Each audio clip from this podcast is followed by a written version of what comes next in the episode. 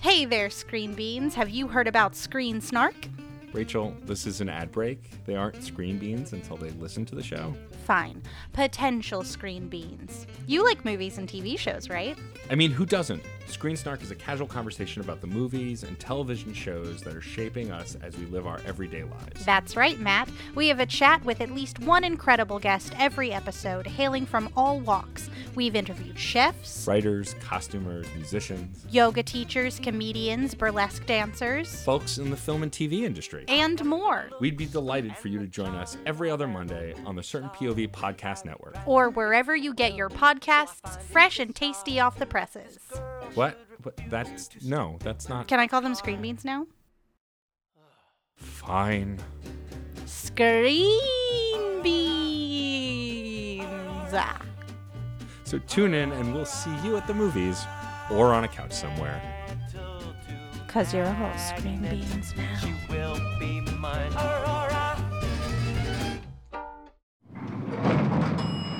Welcome, Grace Brothers shoppers, to a special presentation from the case files of Saturday Morning Confidential. Floor two is ladies' wear and gentlemen's apparel. Going up.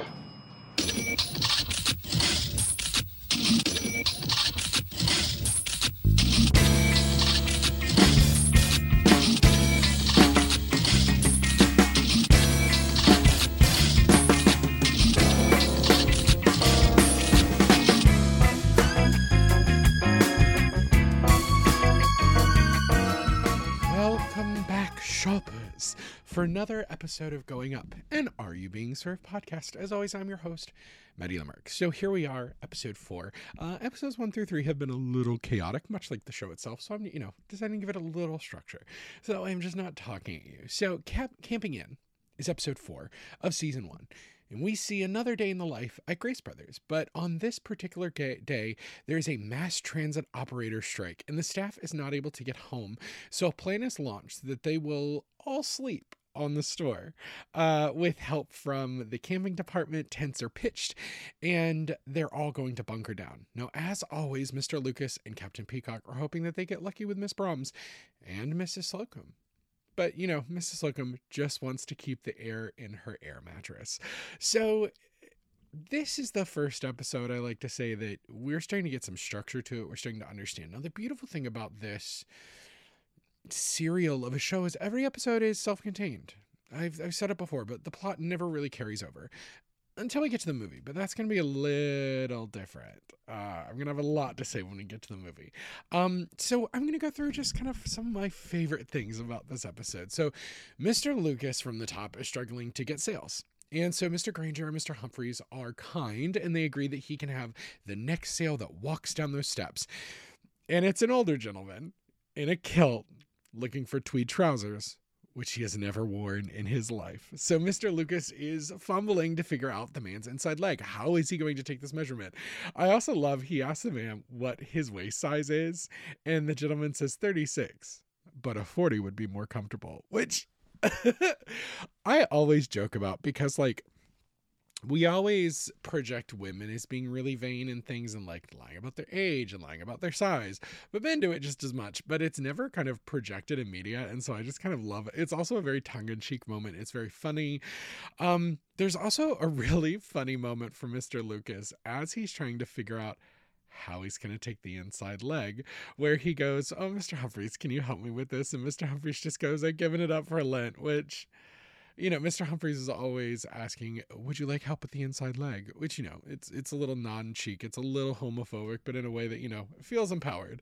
Um, and so now, originally, I was just like, why is Lucas struggling? Until I realized that this man is very traditionally Scottish, which means there isn't anything between him and the wind underneath that kilt, which is funny. But then this is when we learn that in Scotland, they actually measure uh, from the uh, inside leg from the outside of the kilt. uh, Holding it approximately where their groin and leg meet, which actually is very funny, but it's a very funny payoff that kind of it's this strung along joke that lasts for about two and a half minutes, three minutes, and it's very funny. Though all I could say is, why are you afraid of some dick, Dick? Uh, so, also with this episode, we're starting to get more and more customers in the store in each episode and seeing kind of the interaction between the staff and kind of how they're pushing sales because what i already talked about before is that like they're a commission, you know, based kind of work stuff. So they're getting hourly, but they're really surviving on that commission, um, which still, I believe, is, is what is in existence for department store employees in the UK. But watching Molly and Wendy, who play Mrs. Slocombe and Miss Brahms, it is truly a masterclass in like banter and the conversational shade that this show really becomes best known for. And it's when they're interacting with guests, it's this great volley back and forth. Also, for anyone who has worked retail for commission, this is so fucking real. Like it, it, like Mrs. Brahms and Ms. Brahms is just very flat, and then like a lady is wasting all their time trying on hats, and then you know goes, "Do you like it with a brim up or brim down?" And of course, when she turns the brim down, it covers her entire face, and she's a very Elizabeth Taylor thing about her. And Mrs. Slocombe goes, "Oh, well, the brim that way is just suits madam so much. And then she goes, I think I want a pair of shoes instead. So, you know, Mrs. Slocombe is very refined and goes, Captain Peacock, can you show this lady onto her way to lemon shoes, women's shoes? And then when she walks past, she just goes, fat cow, which, you know, it's just like how many of us in retail have done that. It's just one of those wonderful moments that, again, in these early days, we're really kind of figuring out what the pace of the show, what the speed of the show is, what it's going to be like. So, also, as usual, Mr. Lucas is just fucking useless and he can't keep it up. And this means his tent. Uh, so, this episode, we're kind of jumping to the end. I'm going to drum around a little bit, but this episode really nails the double entendre and innuendo that the show and many shows like it really became known for. Um, which is also funny because he's just like this playboy. He talks a big game, and it's just very funny. And it's a lot of it is like we know what they're saying without knowing what they're saying. So this is also a really interesting point where like I brought up class before and it's very pertinent in this and you know the the the further we go they talk about miss brahms living in a, a semi-detached and it's only because the buildings around her uh, uh, flat got torn down all these things like they really play in class and talk about class a lot but this is really important because it's talking about strikes. We talk about labor strikes a lot in this, unionizing Mash and Harman as the two kind of worker, the the everyman working man. They bring it up so much. We're going to talk about it a lot, and it's something that I, you know, you can watch things from this time and it not be important to like understand the historical context. But this is one of those moments where it's like the 1970s were really a volatile time economically worldwide. And it gets discussed a lot in the show because it is pertinent to their current experiences and so kind of understanding what they're going through it's really important. So it puts a really important historical context in it. Also we're going to see this a lot later on. There's a um two episodes about an apartment in the store one where mrs slocombe has to set up her flat because she has squatters in her new flat, and then another one where we find out that Mr. Grace actually has an apartment in the store. Um, so we, are going to keep touching on this rather on me, just because when you've got 62 episodes of a show, you're kind of circle back to some plots.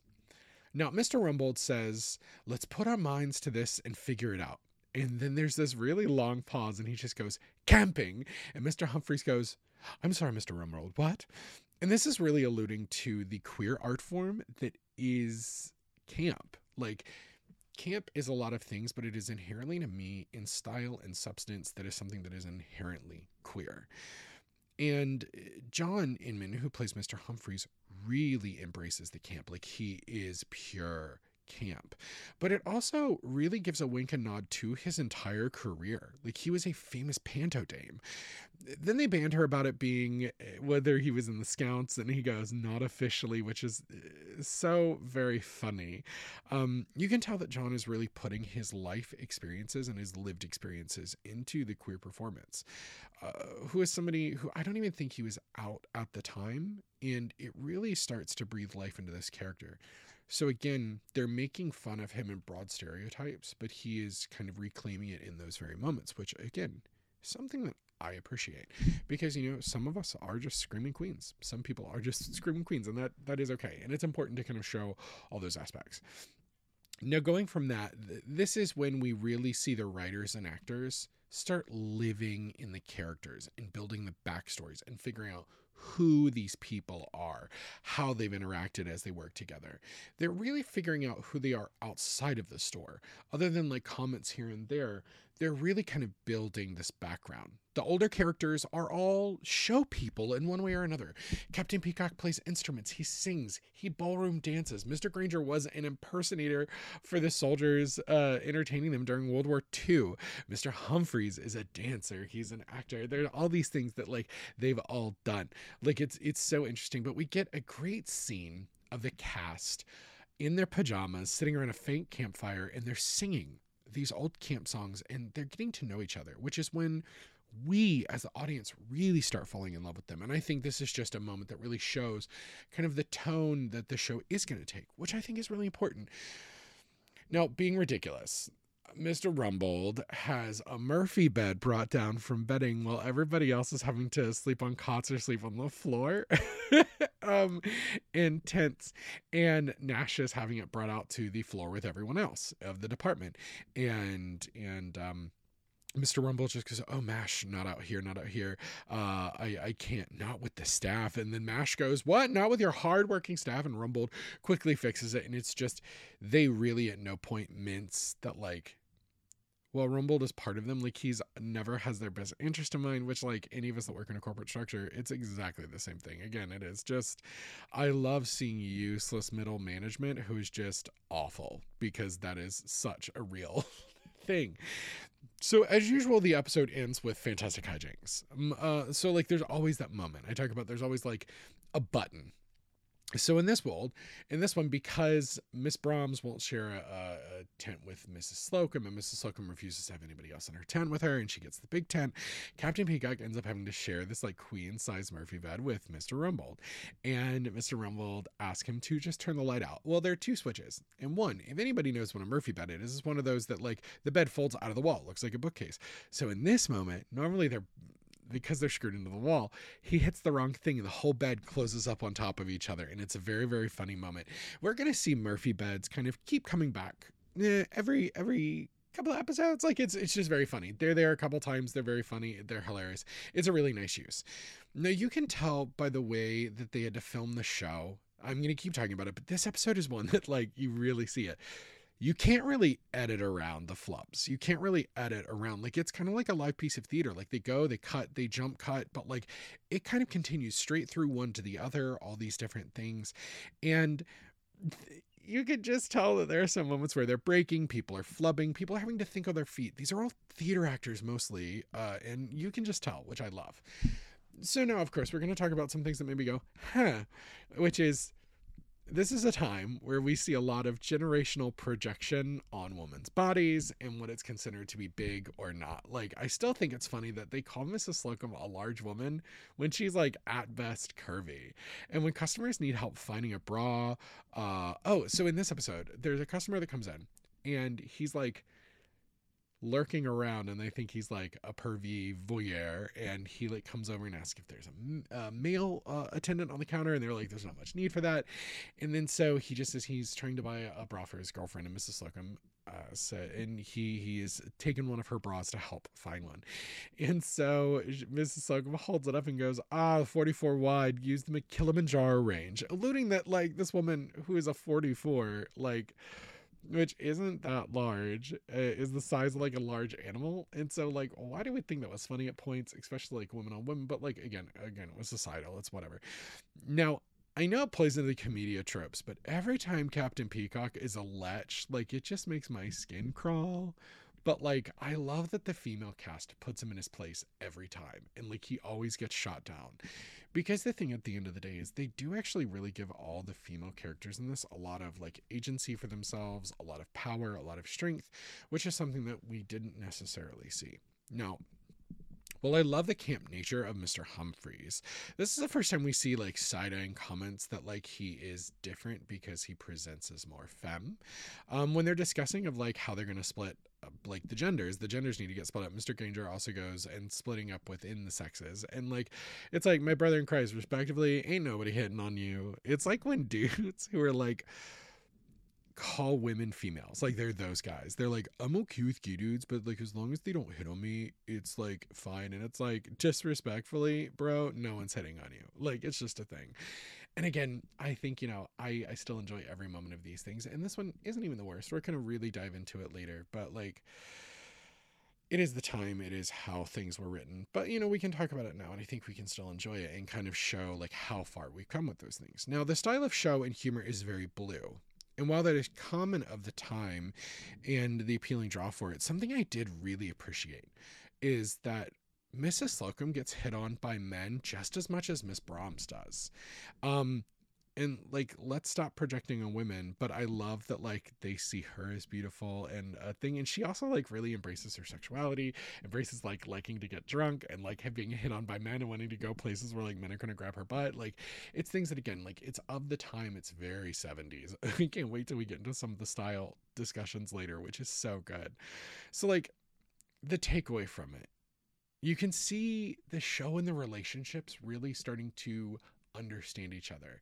They're starting to meld their humor together, and it's really making me excited to continue kind of watching the show. Because when you kind of watch them out of order, you kind of forget some things, or like where we've been, or like, oh, we're going to hear a thousand different stories about where Mr. Slocombe is, or, you know, things that's happening with Mrs. Peacock, or women that Captain Peacock is sitting on. But these are those moments where we're starting to see them forming and these relationships, and also them really figuring out who their characters are. And that's really fun and really important to me. And so I can't wait for you to join me next time on another episode of Going Up, an Are You Being Served podcast. Until next time, are you free?